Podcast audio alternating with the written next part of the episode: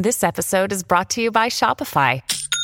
Forget the frustration of picking commerce platforms when you switch your business to Shopify, the global commerce platform that supercharges your selling wherever you sell. With Shopify, you'll harness the same intuitive features, trusted apps, and powerful analytics used by the world's leading brands. Sign up today for your $1 per month trial period at shopify.com slash tech, all lowercase. That's shopify.com slash tech. Hello, everybody. This is Marshall Poe. I'm the editor of the New Books Network. NBN listeners like to read books and buy them. So we thought we'd tell you that right now, our friends at Princeton University Press are having a remarkable site wide sale. You can get 50% off books, including ebooks and audiobooks, with the code 50, F I F T Y, at checkout until May 31. You can save some real money on Princeton University Press books. I encourage you to go there and check it out. Welcome to the New Books Network. I'm Caleb Zakarin, assistant editor of the New Books Network. Today I'm speaking with Laurent Richard, who, along with Sandrine Rigaud, wrote Pegasus How a Spy in Your Pocket Threatens the End of Privacy, Dignity, and Democracy. In the book, the two investigative journalists detail how they came to discover the use and abuse of a new technology at the heart of modern surveillance and spying. Laurent, thank you for joining me today on the New Books Network. Hi, thank you for having me. Of course, uh, you know this uh, was a an extremely terrifying book. So thank you uh, for for giving me nightmares. Uh, but you know, before jumping into it, I was wondering if you could just tell me a little bit about yourself and your background. Uh, I'm I'm a French journalist based in Paris. Uh, I'm 46 years old. I'm running an organization that I founded five years ago called Forbidden Stories, and our main mission is to continue the work of assassinated or other threats or jail reporters to make sure that people will get access to uh, the information, the stories people were silenced uh, for. Um, and so I'm I'm an investigative reporter for the past uh, 25 years. Uh, most of my of my work was to to direct some investigative documentaries, mostly for French Public TV, but also for other kind of uh, foreign uh, platform or channels, uh, long form documentaries on complex stories, and I've did um, done a lot of report abroad in sometimes in countries where freedom of the press were not that that real. So so yeah, I founded Forbidden Stories five years ago with this idea of, of um, that that's very simple idea that every time a journalist is killed, we should team up to continue his work and make sure we can send a strong signal to enemies of the free press that even if you kill the messenger, you you will never kill the message. Was there any particular event or a series of events that led you to thinking that something like Forbidden Stories uh, should exist? Yeah, that's um, a combination of um, experience in some countries where I was sometimes reporting, for instance, in Azerbaijan, which is a dictatorship, or I was investigating some stories about corruption. And for the same kind of stories, the local journalists were jailed. So I try, I, I start thinking at that time how, as a journalist coming from a democracy, we can let the others benefit from uh, uh, our press freedom and how by collaborating and by asking the question that others can no longer ask because they have been jailed for that or because they might be jailed for that, how we can uh, amplify the stories some people wanted to silence. But what happened, uh, another thing that happened in, in my life really um, changed my perception of what I should do as a journalist and gave me some strength to to to think about a new step in my in my life uh, it's um, it's uh, basically it's what happened on January 2015. On on that day, two terrorists from Al Qaeda of Yemen, uh, Al Qaeda in Yemen, um, decided to attack the Charlie Hebdo newsroom, and the Charlie Hebdo newsroom was uh, the the the neighbor was sharing the same floor than my previous company, Première Ligne. And that day, I arrived right after the attack, maybe two minutes after the terrorists escaped the building. And I was amongst the first who were uh, arriving on the scene And with other colleagues and friends, we tried to help the people who, who survive and identify the people who were dead. And so that event and that all that violence, uh, this terrorist attack against people who were doing the same kind of job than me, they were reporters or cartoonists.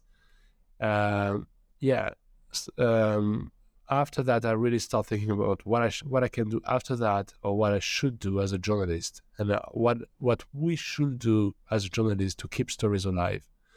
And this is how I got this idea about I should create an international organization devoted to continuing the work of uh, assassinated reporters. And this is how I, I start Forbidden Stories. This book was written by you and your co-author Sandrine, but uh, could you give the audience a little bit of an impression of how many people worked on this project uh, and you know what it actually was that that led to uh, the investigation of the NSO group? Yeah, so that's uh, that's collaborative work. Uh, more than 80 reporters worked for that project called Pegasus Project for a year. Uh, the goal of this project was to investigate uh, a spyware called um, Pegasus.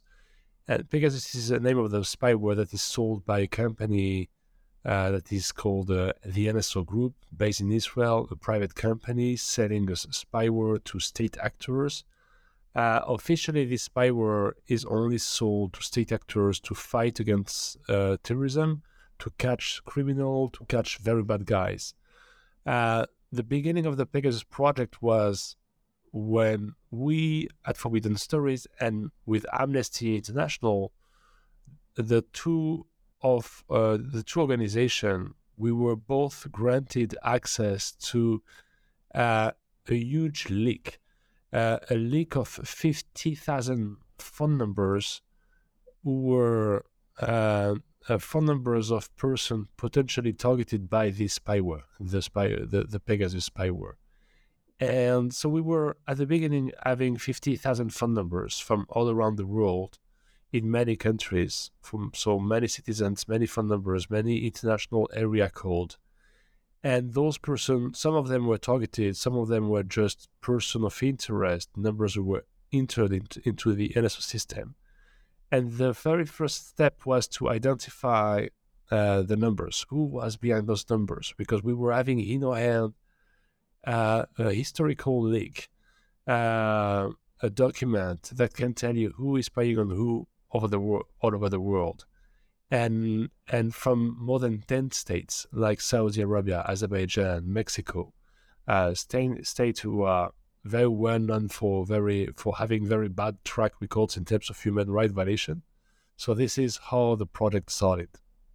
And you mentioned that the NSO Group is a uh, is a private company based in Israel. Uh, you know, is Pegasus uh, the the the main product? What exactly is Pegasus, and you know, wh- why did the NSO Group decide to produce this this uh, spyware? So Pegasus is one of the spyware that is currently uh, used by different states to spy officially on, on terrorists, to prevent terrorist attack, to catch the criminals. In reality, we were able to observe a large, uh, a broad misuse of the spyware. We discovered through the list that the spyware were used against journalists, against lawyers, political opponents, dissidents, uh, people who were not terrorists, people who were not criminals. So this company NSO is um, is one of the is a leader of the cyber surveillance in the world. is um is is a is a startup based in in Israel, uh, which is a country that is for for the past years have been um, a, a long time pioneer in this area of cyber surveillance, and uh, and and that company uh, the NSO group um, really was able to produce one of the most sophisticated spyware um, uh, that country have been able to use. This spyware can activate your camera. This spyware can uh, read your encrypted messages. Uh, this spyware can uh, give you so many information about your target. Uh, basically, the you you the spyware is taking entirely the control of your device without you knowing knowing that That's uh, what we call a zero click infection. You don't know that you are the victim, you're already the victim. The spyware is running on your into your device and it's collecting all your information, transferring all your personal information, videos, photos, emails, password, uh, messages to people who are surveilling you. So for basically intelligence units working from state who are the NSO customers. Uh, and and that kind of information might used against you at some point one day. Who are some of the, the customers of NSO? Is I, I imagine you were able to find some of that out, and I'm sure some of it was also hard to uh, hard to pinpoint. Yeah, the the um, NSO is is is having more than forty customers all around the world, for, so, which they sell to um, the the Pegasus spyware. So many states, including in the European Union, you have many uh, uh, European countries who are using both the spyware. Um, the thing is more about who you want to, the, the, the, who you are able to sell the spyware to. When you start uh, selling the spyware to countries like Saudi Arabia or Mexico, where you know there is a there is a very high level of corruption, Saudi Arabia was able to kill some journalists in some consulate, or Azerbaijan is tracking the dissidents all, all, around the world. You know from the beginning how how it will end, and you know that there will be some some misuse of the technology you are spying you are selling to. So so yeah, so the so during that Pegasus project, with 80 reporters, we were not only investigating a, company, but uh, more than 10 states and, and quite dangerous states, states who are, who are spending millions to surveil people, so including ourselves. So we didn't want, the only thing we didn't want was to be what was to be the next one on the list. Uh, so we tried as much as we can to stay under the radar and to communicate with the uh, very safe communication channels within the group so we can work as a journalist efficiently. Can you describe how you managed to ensure that 80 people didn't get hacked during the investigation? Because I imagine by just participating in this, you were putting targets on yourselves. Yeah, it was quite challenging because some of our partners actually were have been already targeted, and we we when we got access to the list, we saw immediately that some people we were working with were on that list. So, so we uh, and we were in the middle of the COVID crisis, so it was difficult to call the people. And of course, you don't want to call someone that is under surveillance because you know that you will be surveilled during your conversation. So we found ways to meet person uh, in person, uh, physically. So this is how we did that. And then Amnesty International Security Lab uh, was more than a strong partner in that in, in that uh, collaboration, uh, was able to invent and create uh, a very sophisticated and secure um, communication protocol for the 80 reporters that, that cannot describe precisely, of course, but it was a way for us to to to stay under the radar as as much as we as we can. And of course, it was challenging because we are just journalists, so we need to. One of the very important steps was to reach out to uh, uh, people that we were seeing on the list. We were seeing the, their phone numbers, so we were reaching out to them, telling them that without revealing the nature or the scope of the investigation, that we were having reasons to believe that they were surveilled and that we needed from them their device to make some forensic analysis. And to convince them to do that was quite tricky uh, because it's not that easy to give your device to 80 reporters. Uh, so we did, we, we, we, we did well. We get a lot of um, success in making a lot of analysis of, of, a, lot of a lot of device, and we found traces of infection, which was really one of the key thing of the project was Amnesty International Security Lab, with their own expertise, was able to find traces of infection to prove what happened and to prove that those people were real victim of uh, uh, that cyber surveillance. You, have mentioned a couple of countries that uh, were uh, purchasers of the NSO uh, group's Pegasus software. Uh, how how does the NSO group decide uh, who to sell it to? Like, I imagine that the you know the Israeli government probably uh, has some say in who they're allowed to sell to. Was was there any sense of of concern on behalf of the Israeli government about some of the the customers? Yeah, so it's true that uh, um, the Pegasus spyware is considered by the Ministry of Defense as a weapon. So it's a it's a military weapon, basically used against civilians. So the so the company NSO has to get the green light of the Ministry of Defense of Israel to to make any kind of contract with any kind of state actors. So what is so when when NSO was able to sell the spyware to Saudi Arabia, it was with the of course with the green light of the of the government of Israel. So this raised a lot of question. Uh, we understood that at some point as well, uh, NSO was used by the government of Israel as as um, as a tool when Benjamin Netanyahu was doing some visiting some countries and and visiting other head of states. He was proposing them to sign a contract with the, the Israeli company NSO Group and to sell them uh, so they can use the, the Israeli spyware. So so yeah, this is. But there were on the other hand, he NSO always pretend um, to have a kind of ethics committee to um, to see and uh, to make some due diligence about some countries before making a contract. But this is really where NSO is not transparent at all. It's they are not transparent at all about who their customers are.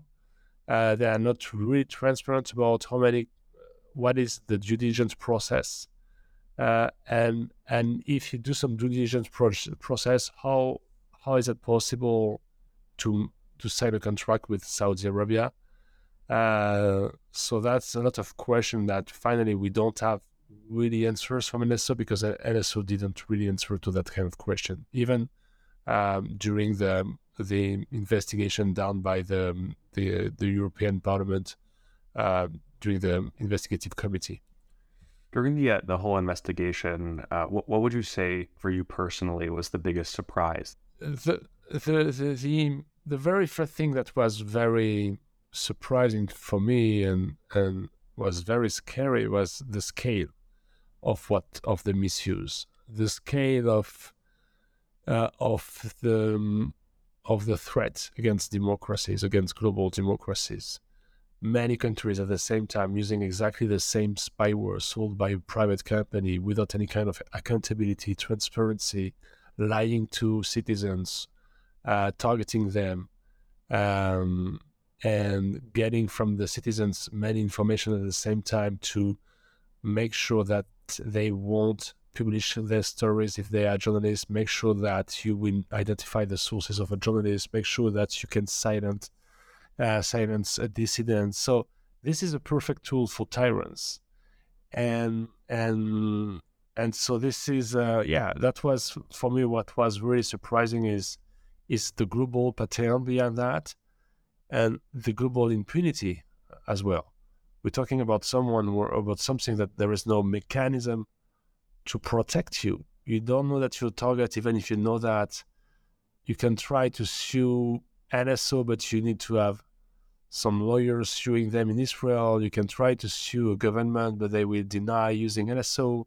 You can try to sue Apple, who was selling you uh, the device that you that was infected, but it's going to be very difficult. So, so there is no re- real mechanism so far to seek justice. What was the uh, the the overall result of the investigation? Uh, if you were to sort of summarize the, the, the main findings. Yeah, when we published the, the Pegasus project, this had a, a big impact all over the world, um, and this made the, the headlines of many newspapers, not only newspapers from our consortium but outside the consortium. Um, so we, we were having like the French president asking the Ministry of Defense of Israel to come immediately to France to explain, to give some reasons about the context and to give explanation. The Supreme Court of, uh, Court of India was launching an investigation at the European level. Uh, all the European countries both decide to start uh, um, um, a, a, parliamentary committee to investigate those um, abuses. In the U.S., uh, the minister, this, the Dep- Department of Defense, decide to blacklist the NSO group uh, and make sure that um, um, a company based in the US will no longer be able to contract with the NSO group. Apple decided to sue NSO after our publication as well and to notify any single customers all around the world when Apple is is suspecting uh, a state to attack uh, uh, one of their customers. So yeah, it made a lot of um, uh, of impact, and I think now the company NSO as um, the CEO uh, resigned as well. So yeah, there there many impact happen, many things happen after the revelation. And as of today, uh, what do you sort of see as the, as the you know the future of the NSO group and just the future of surveillance companies, cyber surveillance companies in general? The question is not about really NSO Pegasus in that story because you have one NSO that you know, but you have all 10 other NSO that you really don't know the name yet, but they are still in the place. Uh, they are already selling their spyware, and NSO was the most well known. But they are. This is a very. Um, this industry is very resilient, uh, and this is a very lucra- lucrative business business as well. You have tyrants, dictatorship ready to pay millions and to give you millions because you, you can sell them spyware, a way for them to get information. So, so we have to be concerned uh, with the few about the future because so far there is no regulation, no legislation, nothing to protect us. There is a lot. On the other hand, you have a lot of uh, countries ready to pay millions uh, to buy that kind of spyware. So this is uh, this is where we are. So this is why we should uh, all be concerned and ask our even our politicians to build some regulation to protect all of us, or to make sure that they can be at least a little bit more transparent uh, with uh, who is using the Pegasus. If you use Pegasus, who is controlling the way you are using Pegasus, uh, and uh, and and if you sell Pegasus as a spy as a because you're a spyware company or cyber surveillance company, you should be questioned about for to which what kind of country you are selling to. And as far as as the uh, as you know Israel is concerned, you mentioned that you know Israel's industry of cyber surveillance is very advanced compared to to other countries. Uh, you know, and you mentioned that the defense minister went and to give an explanation to to Macron. Um, you know, what what's they been their sort of response and reaction to this? Have they just tried to downplay it, or they they made the case that you know these sorts of technologies are are necessary uh, for security? Yeah, the, I think of course those kind of technology could be necessary for to prevent terrorist attack or and and we should not be naive the French government, even if they don't didn't buy NSO Pegasus, so they have their own Pegasus themselves. So, so, so I think, I think that in Israel, they are really the champion of cyber surveillance because they they are they they it was for them a priority at at some point from from the past uh, seven or eight years to become the leader in that.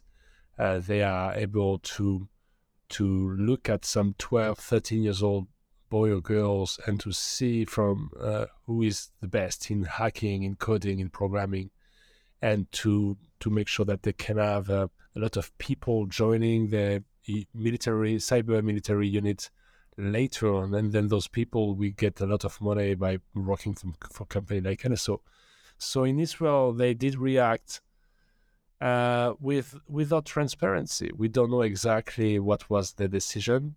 Uh, I think that they understand that there is a kind of a, it was damaging for the reputation of Israel as well. That kind of of scandal when you have one private actor uh, able to, to, do that kind of uh, contract with that kind of uh, countries without preventing those misuse. But uh, yes, we don't know much more about how Israel precisely react after that. Uh, and and what is the the future for Forbidden Stories? Um, you know, other projects. I'm sure you you you can't speak about uh, current investigations necessarily, but you know, the general future for Forbidden Stories. Yeah, I think it's our main mission is to continue the work of assassinated and the threat and jail reporters, and so we have a lot to do because many journalists um, get killed every year. Uh, our future is there because there is a need for that. Our our way to think is to to to to think uh, um, as when the, the killer of the journalist they don't care too much about the statement. They care much more about having their own crimes exposed in the newspapers uh, all over the world. So this is how we try to disrupt their businesses uh, by publishing the stories they wanted to silence. And and in that case, collaboration makes sense because it doesn't make sense to kill reporters if you know that 50 others are ready to carry on his work. So this is what we are doing, and I really think if since your question is about the future, I really think that the future is collaboration between journalists regarding journalism. Collaborative journalism is really uh, the future of journalism because you have it, it brings protection, it brings resources, it brings more impact and more information because you have uh, 80 journalists who are fact, that, that are fact checking any single word, any single sentence, and any single quotes in your article, in your piece at the end. So th- this is my why I think we should all believe in in that kind of collaboration. Yeah, the, the book is definitely a, a, testament to that, and you know the fact that that 80 people worked on this project is is pretty remarkable. Um, you know, it's yeah, it's it's truly like a, a feat uh, that you managed to accomplish that. Uh, well, Laurent, thank you so much for for being a guest in the new book. Thank you, Caleb. Great to talk with you. Uh, you know, just to to end it off, you know, if if any uh, listeners are interested in following up on the work that you are doing, uh, you know, if there's a place that they can uh, can find what you're doing, whether it's for Forbidden Stories website or or somewhere else, where, where might where might they go? Yeah, on forbiddenstories.org, you can you can uh, follow us. Yeah, wonderful. Thank you. Thank you, Caleb. And